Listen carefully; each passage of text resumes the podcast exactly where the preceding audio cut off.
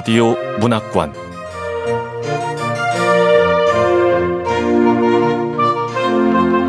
한국 단편 문학 특선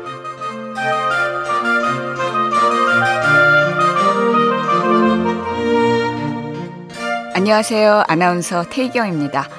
KBS 라디오 문학관에서는 지난주부터 2021 신춘문예 당선작을 보내드리고 있죠. 오늘 만나보실 작품은 동아일보 중편소설 당선작인 이서한 작가의 그 섬에 코끼리가 산다입니다. 동아일보 중편소설 최종심은 소설가 최수철, 문학평론가 황종현 씨가 맡았는데요. 심사평 소개해 드릴게요. 그 섬에 코끼리가 산다는 월등히 우수해서 당선적으로 뽑기까지 많은 논의가 필요하지 않았다. 조선시대에 사라진 코끼리가 살아있다는 믿음을 가지고 남도 끝 작은 섬을 찾아간 다큐멘터리 PD.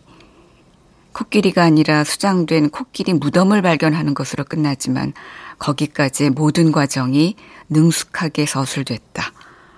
신뢰와 불신 사이의 협곡으로 독자를 계속 끌고 가는 스토리텔링 기술.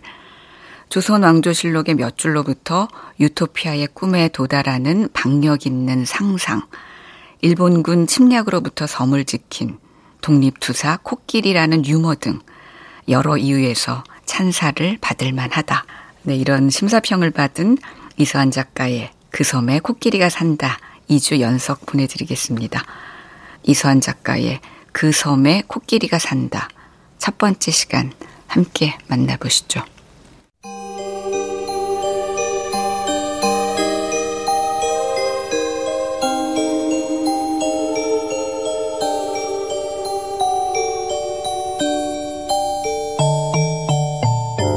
그 섬에 코끼리가 산다. 이서안 항구를 떠난 배가 일몰의 바다로 서서히 젖어 들어갔다. 멀리 떠 있는 배들은 한 폭의 그림처럼 해풍에도 흔들림 없이 보였다. 다만 내가 탄 배 쪽으로는 세찬 바람이 불었다. 겹겹의 진회생 띠가 수평선 위로 두껍게 드리웠다.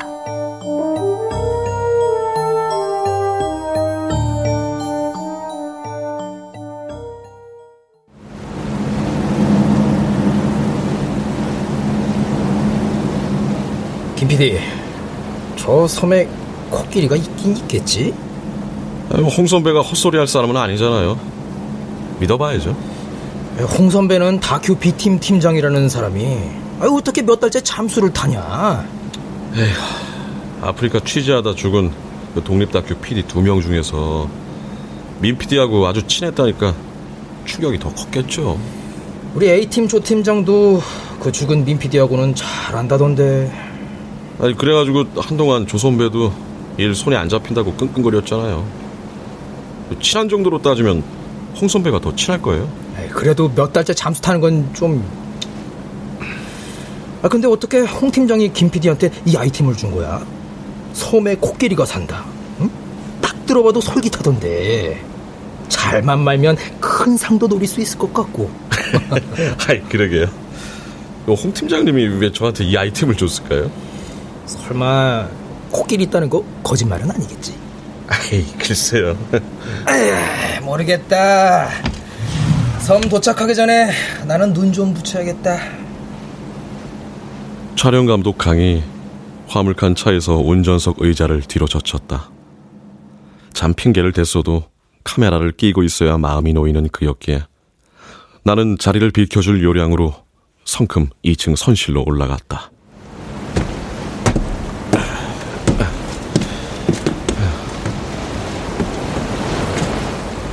사람이 거의 없어 횡하기까지 한 선실을 둘러본 나는 바깥 가판을 바라봤다. 하늘과 맞물린 바다는 어둑해져 시야가 불분명해졌다. 섬으로 들어가는 마지막 배였다. 저 섬에 코끼리가 있다는 홍선배 말 맞는 걸까? 아, 근데 몇 달째 어디 있는 거야? 휙 사라졌다 나타나는 홍 선배의 방송사고를 이 바닥에서 모르는 사람은 없었다. 국장들은 술자리에서 홍을 향한 직격탄을 날리느라 쉴 새가 없었다.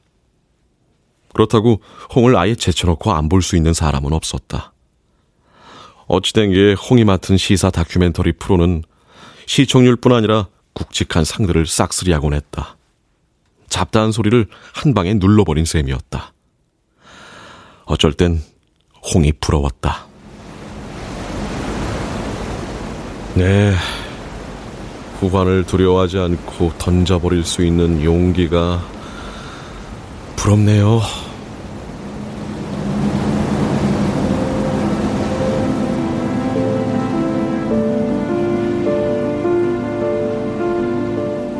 (5년째) 안정적인 다큐 프로를 유지하고 있지만 긴장은 심해 밑에 웅크린 또아리처럼 따라다닌다. 방송에서 보장된 안정은 없다. 시간이 지날수록 불안은 가중되었다. 일정한 시청률을 확보하고도 언제 없어질지 모르는 신기루 앞에 마음을 놓았다 조리기를 수백 번, 수천 번을 더하고 있다. 이런 내 속내를 제일 잘 알고 있는 사람이 홍 선배였다. 요즘 공중파보다 종편 시청률이 더 잘 나오는 거 김PD도 알잖아. 예능 PD보다야 덜하지만 다큐 PD도 지금 찾는 데가 있거든. 이미 몇 명은 거액받고 옮겼어. 이번 다큐 잘 만들어서 기회 한번 잡아봐. 기회는 늘 있는 게 아니야. 아니, 다큐는 대중성이 떨어지니까 이번이 마지막 기회일지도 몰라. 네, 지금이 마지막 기회라는 것도 알고 코끼리가 흥미있는 주제라는 것도 잘 알겠는데 아이 그럼 좀 자세히 알려주든가 그 섬에 코끼리가 있다니까 무조건 가봐. 제주도에 코끼리가 있는 건 충분히 이해 가능했다. 공항도 있고 지리적으로 동남아와 가까우니까. 전보 빌리지의 코끼리 공연은 해외 관광객뿐만 아니라 국내 관광객에게도 유명했다. 터무니없게도 듣지도 보지도 못한 남도 끝의 작은 섬이라면 고개를 갸우뚱거리지 않을 수 없었다. 연락처도 없고 정보만 듣고 무작정 가는 꼴이었다. 이런 경우 허탕을 예견했으나 내가 아는 홍 PD는 그렇게 무모하거나 맨 땅에 헤딩하는 사람이 아니었다. 배의 엔진 소리가 어두운 수면을 헤집었다.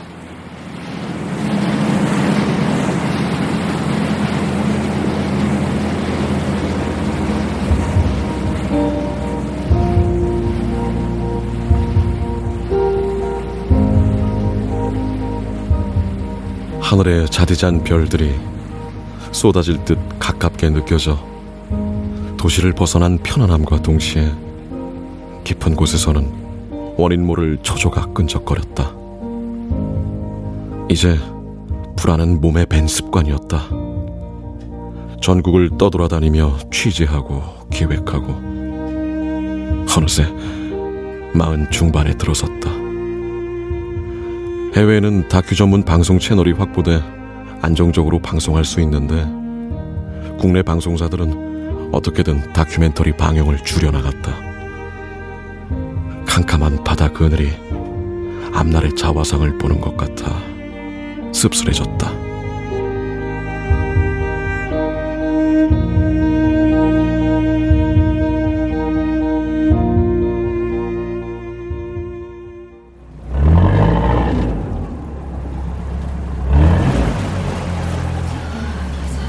선수가 선착장 주변을 선회했다. 엔진 소리가 멈추자 선체가 가볍게 흔들거렸다. 섬에 내리는 사람은 몇 사람뿐이었고 짐을 실은 차들이 두 서너 대 따라 내렸다. 민박집은 선착장 주변 근처에 있어 쉽게 찾을 수 있었다. 자,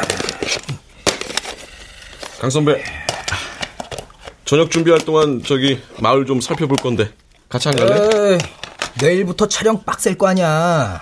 최대한 몸을 아껴둬야지. 아이 그래요 그럼. 자.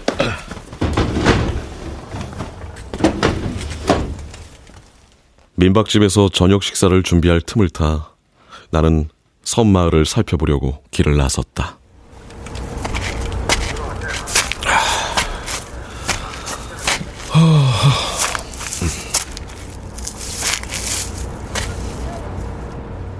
불빛 두어 점이 보일 듯 말 듯.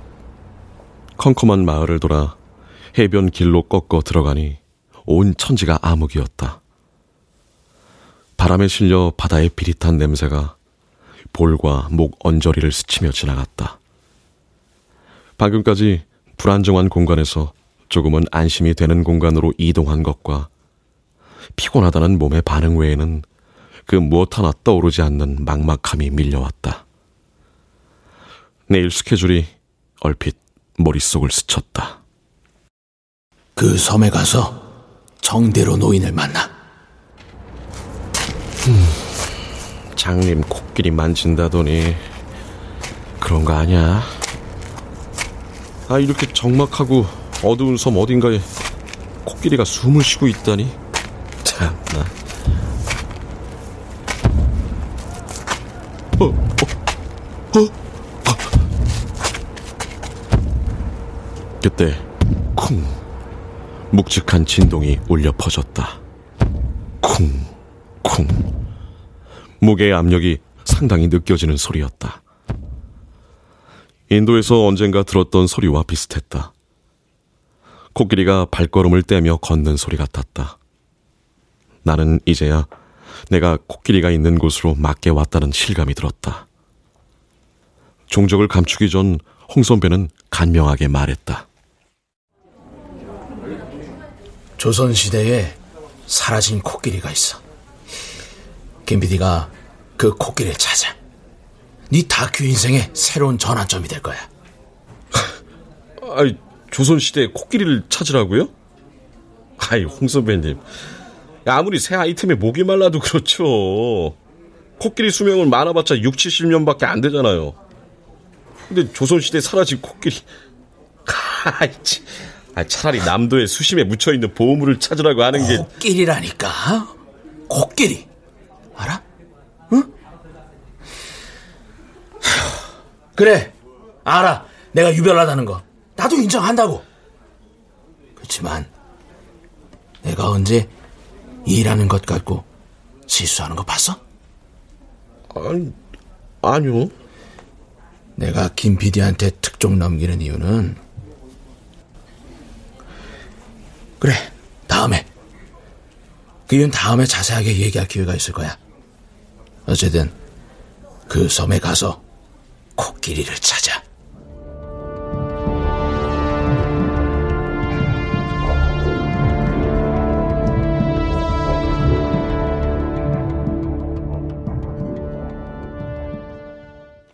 자, 기장하실 텐데 많이 드세요. 아, 예, 아, 예. 감사합니다.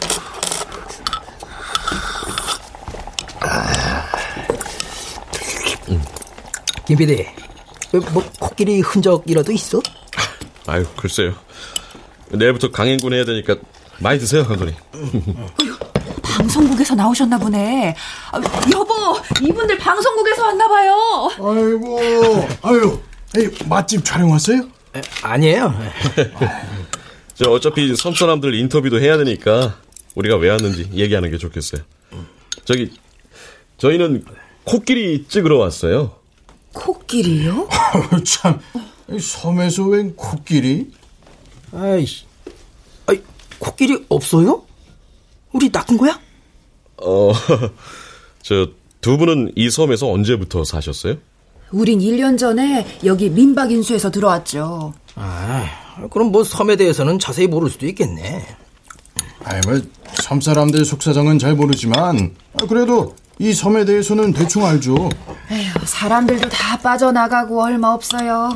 큰 섬에 쉰 가구쯤 살고 작은 섬엔 한 서른 가구쯤 되려나? 에이, 그래도 이 섬에 코끼리 같은 건 없습니다. 뭘 잘못 아시고 온 것 같은데. 그저 이왕 오신 거 저희 민박종 방송에 나오게. 아, 제가 조금 전에 산책하면서 코끼리 걷는 소리를 들은 것 같은데요. 아유, 점잖은 분들이 장난하세요? 아이고. 이 사람들은 1년 전에 왔다니까 외지 사람이나 다를 바 없어. 섬 사람들은 외지 사람들한테 자신들의 귀한 정보를 까발리지 않을 거야.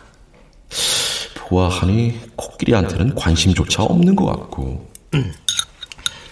이 섬에 사는 주민들 연령대는 어떻게 해야 되나요?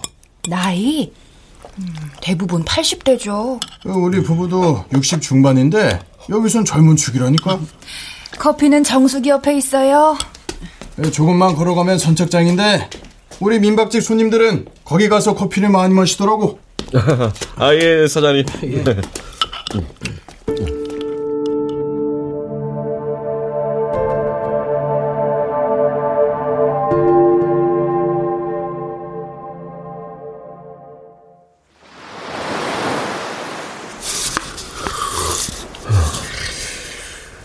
김 PD가 촬영 가자 그래서 무작정 따라오긴 했는데 아니, 도대체 홍 팀장 뭐라 그런 거야?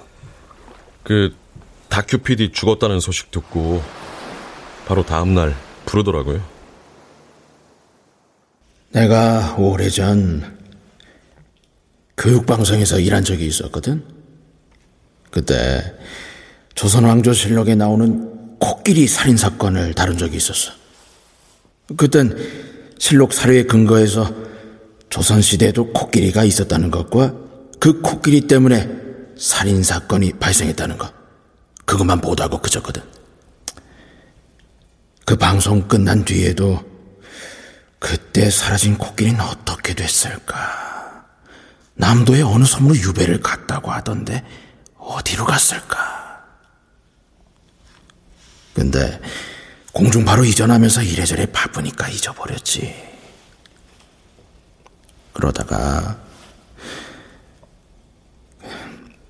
그대 친구 민감도 그렇게 갑자기 갈 줄 몰랐는데 그 민감독 소식 들었을 때 갑자기 코끼리가 생각난 거야. 아, 팀장이네. 아, 예, 팀장님. 응, 잘 갔어? 아, 예. 그뭐 코끼리 찾는다 어쩐다 하면서 괜히 기괴한 분위기로 엮지 말고 시청자들 흥미 끌 수 있도록 촬영해. 알았지? 예, 팀장님. 어, 강 감독한테도 수고하라 그러고. 뭐 두 사람 호흡이야 10년째 같이 움직이니까 잘할 거야. 하여튼 제대로 된 물건 하나 만들어 봐. 응? 수고. 예.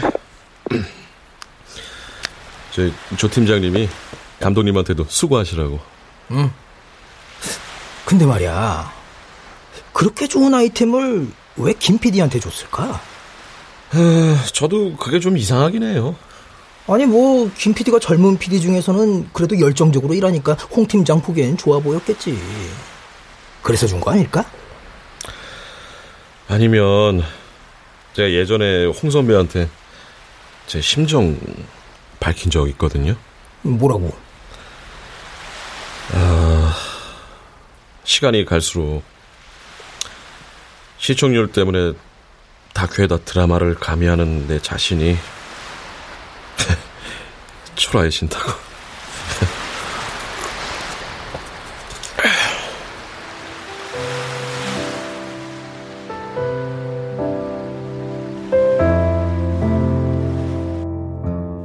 자리를 지킨 지 20년째다. 이번 섬 취재권도 후배를 아끼는 홍의 배려라고 볼 수 있었다. 자신이 애써서 기획해 놓은 걸 나에게 맡아보라며 덥석 안겨줬으니까. 그건 이 바닥에서는 거의 없는 룰이었다. 최근 시청자 기고란에 올라온 제안서들은 건질 게 거의 없었다. 얄팍한 상업 목적으로 보고서를 올려놓은 게 두 서너 개 되었고, 터무니없는 기고도 몇 개 되었다. 급할 때는 외주업체에 의뢰할 때도 있었으나, 아직 급한 건 아니었다. 방송 분량이 5주 정도 남아 있었다.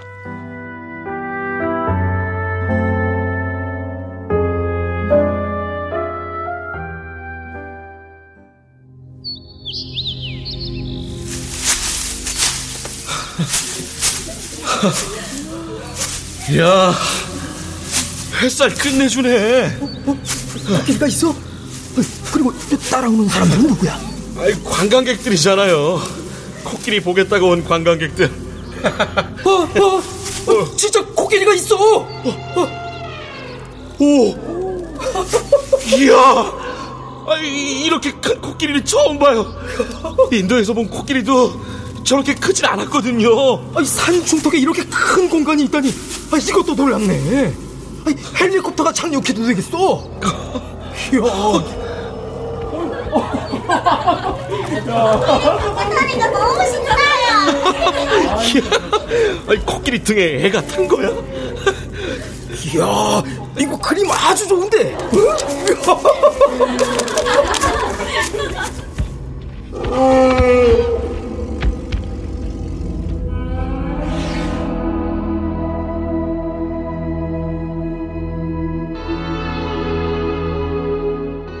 코끼리 코를 아이들이 까르르 웃으며 만지고 있었고, 코끼리 등에도 아이들이 타고 있었다.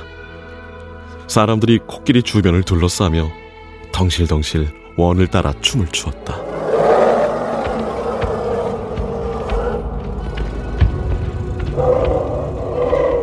코끼리가 발을 들었다. 기다란 코를 돌돌 말았다 펼치기를 반복했다. 마치 서커스단의 코끼리 같았다.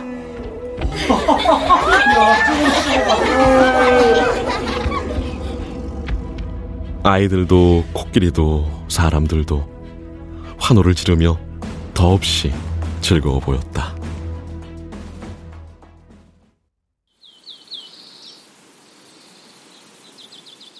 섬의 아침은 6시인데도 햇살이 말갛게 창을 뚫고 들어왔다. 지난밤 코끼리 꿈까지 꾼 걸 보면 취재를 못할지 모른다는 불안과 기대가 뒤섞인 심리 기절하고 봐야 했다. 민박에서 식사를 마친 우리는 제일 먼저 마을 회관을 찾았다. 저기 감독님 카메라 켰죠? 그럼. 우다 또 쌌구만. 남들게. 아이고, 나가 다 먹을랑. 이렇게 다 먹다가 해남댁도 설사하겠어. 아이고 할머니 저 말씀 좀 여쭙겠습니다. 뭔디? 그중 양반? 그거는 뭐다요? 아, 예. 저희 방송국에서 촬영 나왔습니다. 그 이 섬에 정독일 어르신이 산다고 들었는데 댁이 어딘지 아시나요? 아따, 지역에 반갑어요. 방송국에서 나왔으라. 정대길? 정대길이 누구야? 아 저기 할머니 정되길이 아니고요 정도길이요. 정씨 할아버지 얘기하는 것 같은데. 음, 그 정씨 할아버지는 못담시 그런다요? 어?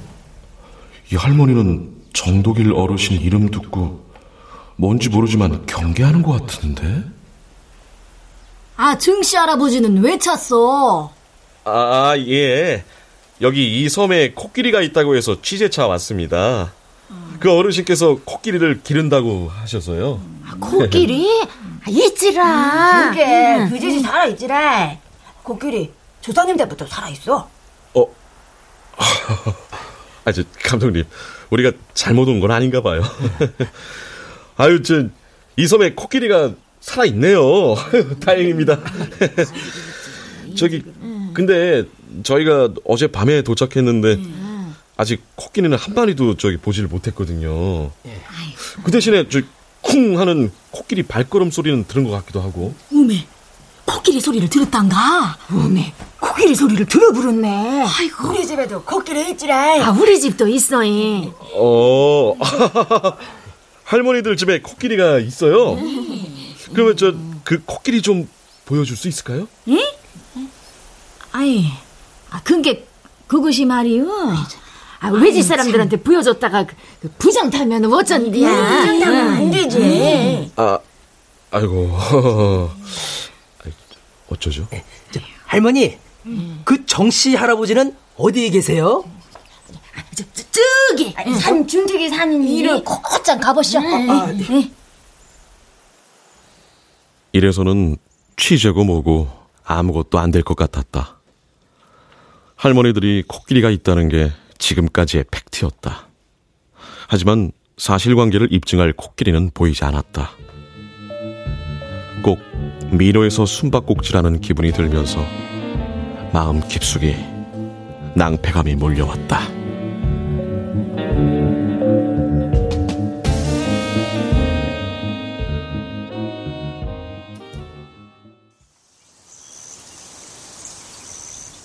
할머니들이 코끼리가 있다고 가리킨 곳은 산 중턱이었는데 어젯밤 내가 꿈에서 만난 코끼리가 있던 곳과 얼추 비슷해 보여서 나는 눈을 다시 비벼봤다. 이 섬의 산은 유독 숲이 우거졌다. 카메라 장비를 들어야 하는 강에게는 난코스였다. 어. 아유, 감독님 힘드시죠?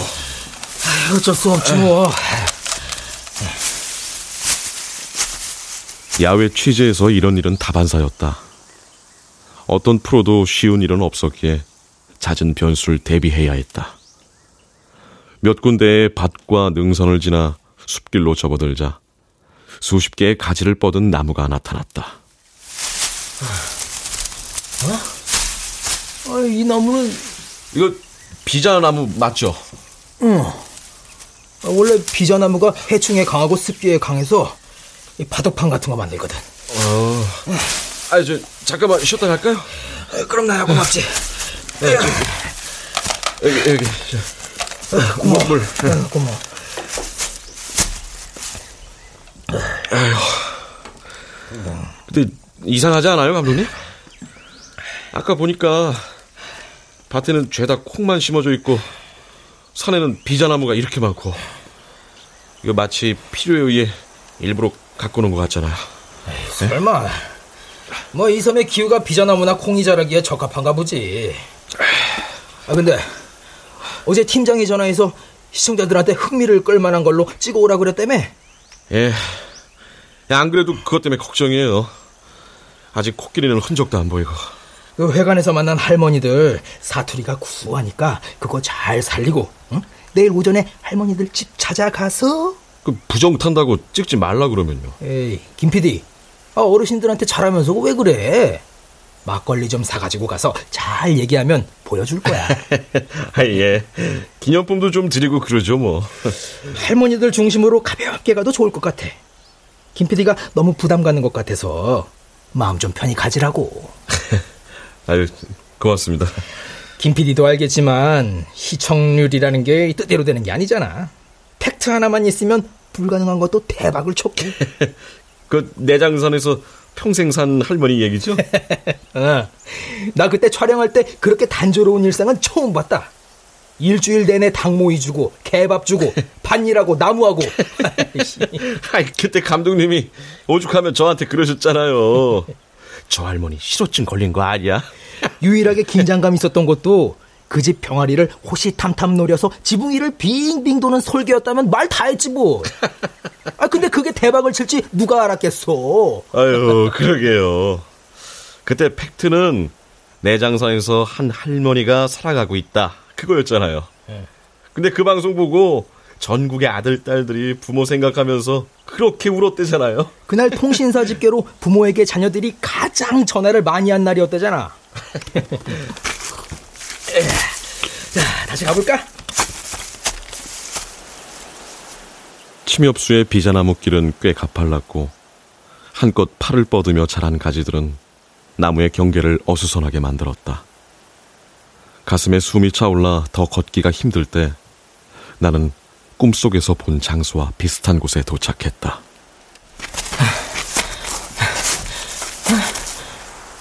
야, 김 PD. 저기, 움막 있다. 그늘진 숲 아래에 엉성하게 지은 초가집의 움막은 사극의 한 장면을 떠오르게 했다. 그 움막집으로 들어가는 노인장의 모습도 옛날 드라마의 인물 같았다. 와, 야, 저 봤지 봤지? 저 할아버지 상투. 김 PD, 나 지금 타임머신 타고 옛날로 돌아간 것 같아. 저 노인이 홍 선배가 말한 그 노인 맞는 것 같은데요. 이 코끼리를 키울 것 같은 비범함은 전혀 찾아볼 수가 없는데. 아 근데 아, 코끼리는 어디 간 거죠? 풀 뜯어 먹으러 갔나? 실록에 보면은 코끼리가 풀만 먹은 건 아니라고 적혀 있어요. 실록에 그런 것도 나와? 일본 국왕 원이즈가 사자를 보내어 코끼리를 바쳤으니 코끼리는 우리나라에 일찍이 없었던 것이다. 명하여 이것을 사복시에서 기르게 하니 날마다 콩 사오두씩을 소비하였다. 태종실록 21권, 태종 11년 2월 22일. 조선 태종 때 일본에서 코끼리를 보내준 거구나. 근데 그 코끼리가 여기 섬에 있다는 거야? 어, 그건 잘 모르겠고 태종실록에 보면 코끼리가 한양에서 쫓겨나 전라도로 내려간 지 약 반년 만에 다시 실록에 등장하거든요. 전라도 관찰사가 보고를 올리는 형식으로 나와요. 길들인 코끼리를 순천부 장도에 방목하는데 수초를 먹지 않아 날로 수척하여지고 사람을 보면 눈물을 흘립니다. 태종실록 27권, 태종 14년 5월 3일. 자, 그럼 조선 왕조 실록에 등장하는 코끼리가 이 섬에 있는지 없는지 확인을 하러 갑시다. 에, 카메라 계속 돌릴 거니까 자연스럽게 질문해. 예, 예. 어젯밤 꿈에서 본 그 영상이 사실이라면 시청률 대박 쳤을 텐데. 아유, 아니, 아니, 아니. 아유, 내가 또 시청률에 끌려다니다 본질 놓치고 말지. 음. 저, 어르신, 어르신 계세요? 이시오. 아, 방송국에서 나왔습니다. 작년에 여기 왔던 홍 PD 아시죠? 음, 알지. 그 서울 양반. 예, 그 홍 PD 소개로 왔습니다. 이 섬에 코끼리가 있다고 해서요. 아, 근데 어르신, 코끼리가 안 보이네요? 어디 있나요? 자, 이 물부터 좀 마셔. 어, 어. 약수야. 아유, 예, 고맙습니다. 근데 코끼리가 서두를 건 뭐 있나? 마시라니까. 아, 아 예. 우와, 이 물주전자 나무로 만들었어. 어, 컵도 나무야. 비자나무로 만든 것 같은데요? 음. 우리가 마시는 것을 지켜보던 노인은 온망 옆에 있는 후미진 가마 토굴로 들어갔다. 잠시 기다리는 동안 우리는 의구심이라는 단어를 떨쳐낼 길이 없었다. 그 토굴은 코끼리의 반도 안 되는 크기라 새끼 코끼리가 아닌 바에야 거기서 살아있는 코끼리가 나오지 않을 거라는 걸 촬영 감독과 나는 단박에 알아챘다. 마음이 썰렁 내려앉기 시작했다. 아무래도 낚인 것 같죠? 아. 여기, 여기. 어, 우리한테 토굴 안으로 들어오라는 것 같은데? 가보자. 아, 혹시 알아? 음악이 엄청난 크기의 동굴이고 그 안에 코끼리가 살고 있을지. 하, 제발.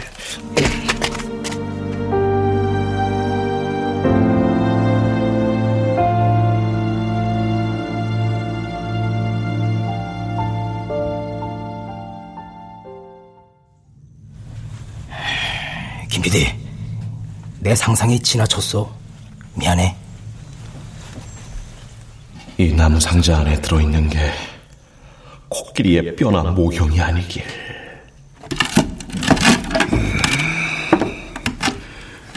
이 안에 노인은 오칠한 듯한 네모 상자를 의식을 치르듯 조심스레 다루었다. 사과 상자 크기였다. 아, 저 코끼리는 맞는데 목각 코끼리군요. 왜 불길한 예상은 늘 빗나가질 않는 거야?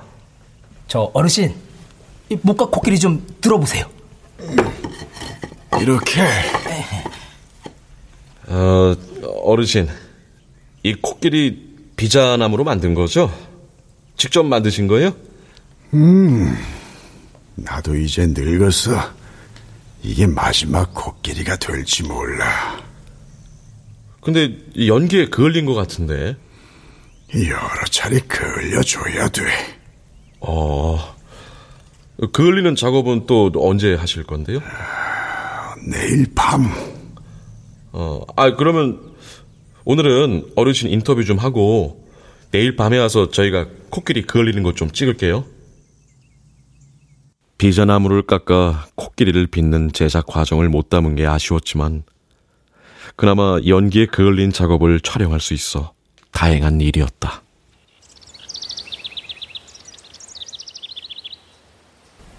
내 지갑? 음, 어부지, 어부.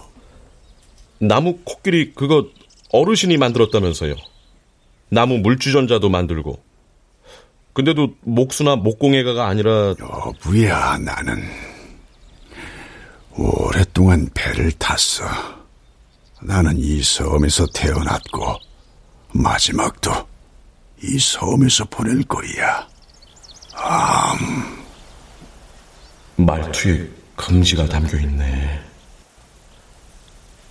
어르신, 코끼리 목상 제조하는 건 언제 배우셨어요? 그거야. 조상 대대로 내려온 거지. 나는 아버지한테 배웠고, 우리 아버지는 할아버지한테 배웠고. 근데, 이 내가 마지막이야. 마지막. 어, 어르신, 다른 가족은? 비자나무로 생활에 꼭 필요한 걸 몇 개 만들었지만, 난 지금까지 코끼리만 탄생시켰어. 코끼리를 만든 게 아니라 탄생시켰다고요? 그래. 코끼리를 탄생시켰어.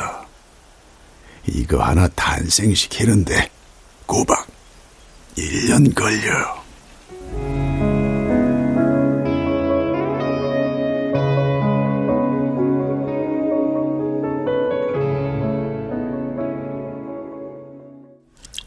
아, 강 선배, 오늘도 고생 많으셨어요. 김 PD는 실록의 역사적 사실성을 믿어?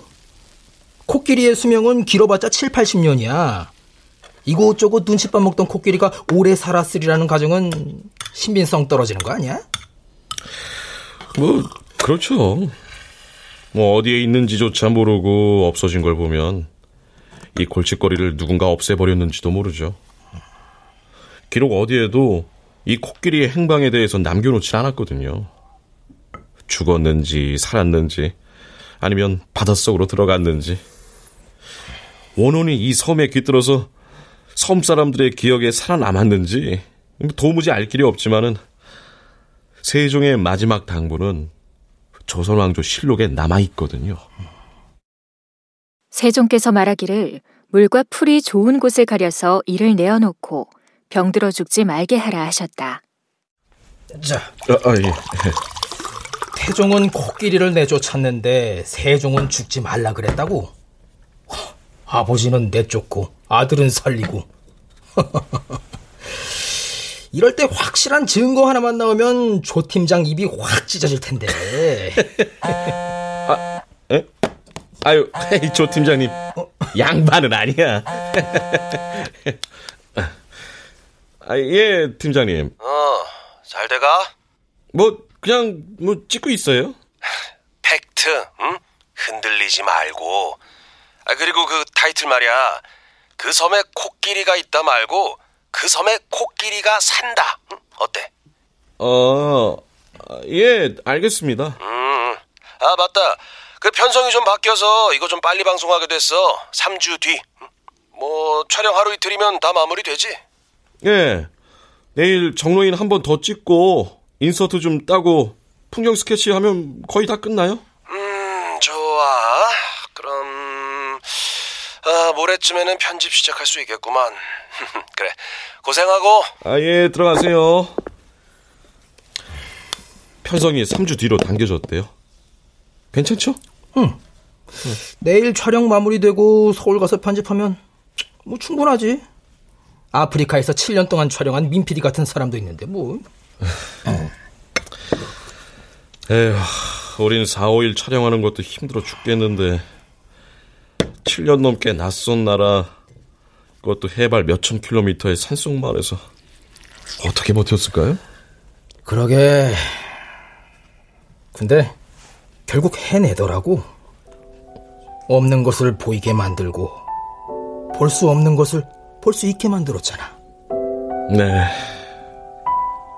시청자들은 단순히 보이는 것만 보는 줄 알았는데 민피디 다큐를 보면서 시청자들이 말하지 않는 침묵의 시간을 잃더라고요. 나도 그 다큐 극장에서 봤는데 아, 사람들이 막 우는 거야. 저는 눈물까지 흘리진 않았지만은 여러 가지로 감동적이었거든요. 제가 왜 감동받았는지 모르시죠? 민PD가 국제상 받아서? 아니, 그런 것도 있고. 근데 정말 감동적이었던 건 뭐냐 하면요.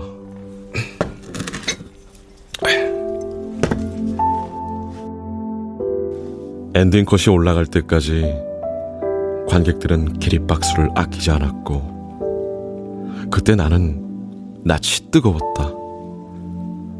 5년의 안정이 단 한 편의 영화보다 가볍다는 게 아니었다. 7년의 인고의 다큐멘터리가 한 편의 영화가 되어 관객들에게 섰을 때 100분의 영화가 아니라 수백 년의 목소리로 호소하고 있는 것을 알았기 때문이었다. 그때부터 내 내면의 흐느적거림이 시작된 것인지도 모르겠다.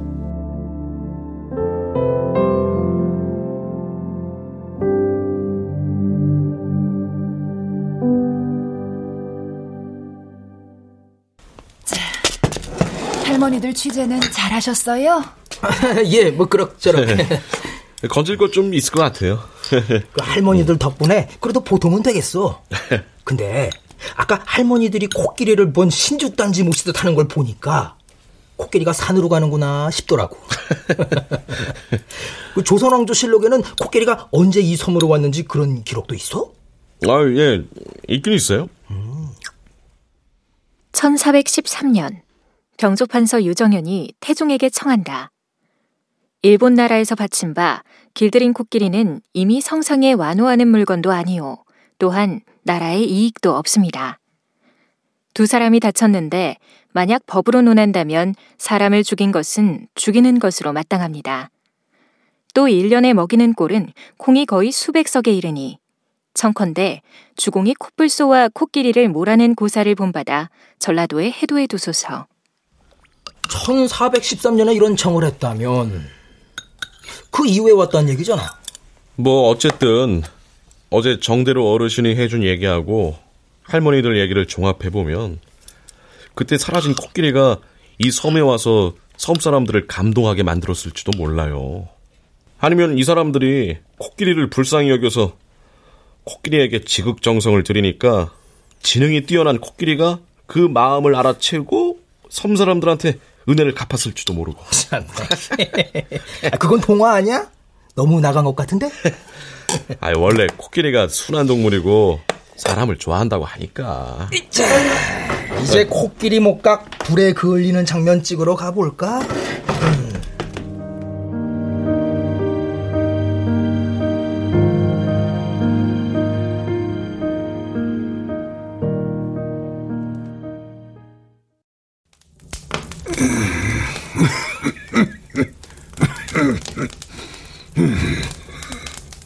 높고 기다란 절구에서 몇 줄기의 힘을 건 연기가 피어올랐다. 그을리는 작업을 수십 번 걸친 목상은 은은한 비자나무 향을 머금었다. 해충에 강하고 습기에 강한 비자나무로 그는 바둑판을 만들지 않고 코끼리를 만들었다. 일평생 만든 코끼리로 집 전체를 채워야 할 텐데 딱 하나 간직하고 있을 뿐이었다. 이 비자나무 자체가 해충에 강해. 어르신, 조각은 매일 하세요? 아니야. 시간 날 때마다 급할 건 뭐 있어? 1년에 한 개씩 만드는데. 이젠 손목하고 손가락이 아파서 제대로 만들 수도 없어. 노인이 만든 코끼리 목상은 동남아 여행 시 골통품 가게나 특산물 가게에서 흔히 볼 수 있는 몸매가 미끈하여 귀엽거나 우습게 생긴 코끼리가 아니었다. 수백 번을 그을린 몸통에는 마치 살아있는 코끼리의 살결처럼 거칠고 투박한 조각의 흔적들로 입체감을 살려냈다. 마을의 몇몇 노인이 보여준 코끼리와도 사뭇 표정이 달랐다. 똑같은 것은 있을 수가 없었다. 방송도 마찬가지였다.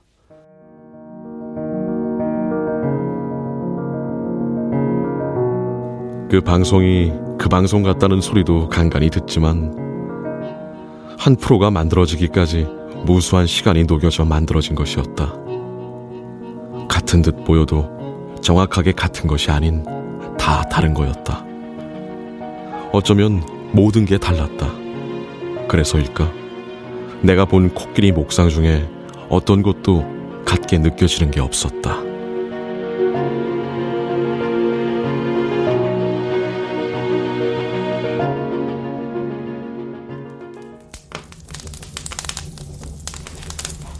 음, 이제 다 됐어. 저 코끼리 목각이 멋지기는 한데 코끼리는 아니잖아. 여기서 팩트는 그 섬에 목각 코끼리가 있다인데 팀장은 그 섬에 코끼리가 살아있다로 만들려는 거잖아. 아우, 아우 머리야.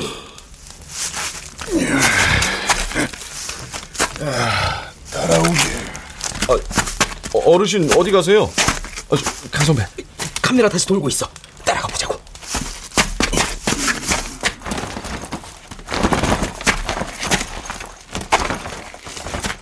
작업을 끝낸 정로인은 움막 안쪽으로 우리를 안내했다. 움막 안은 어두웠고 여러 나뭇잎의 냄새들로 차 있었다. 정로인이 첫대의 촛불을 밝혔다. 나는 조상을 모시는 사당이지 않을까 하는 생각이 들었다. 그의 표정이 신중하기도 했지만 뭔가 결연한 뜻을 자행하려는 듯 비쳤기 때문이었다. 정로인은 양 무릎을 꿇었다. 기도를 하려나?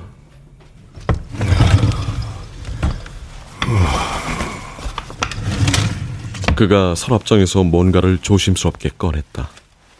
주위에 아무도 없는데 흡사 높은 사람 앞에서 의식을 거행하고 있는 듯 그의 두 손은 바르르 떨었다. 그의 비장한 눈빛은 처연했다.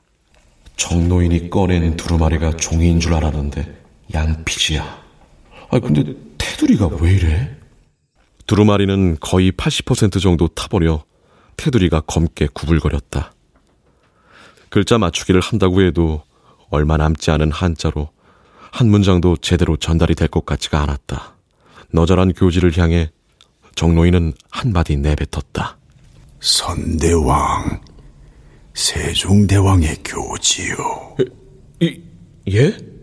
세, 세종대왕이요?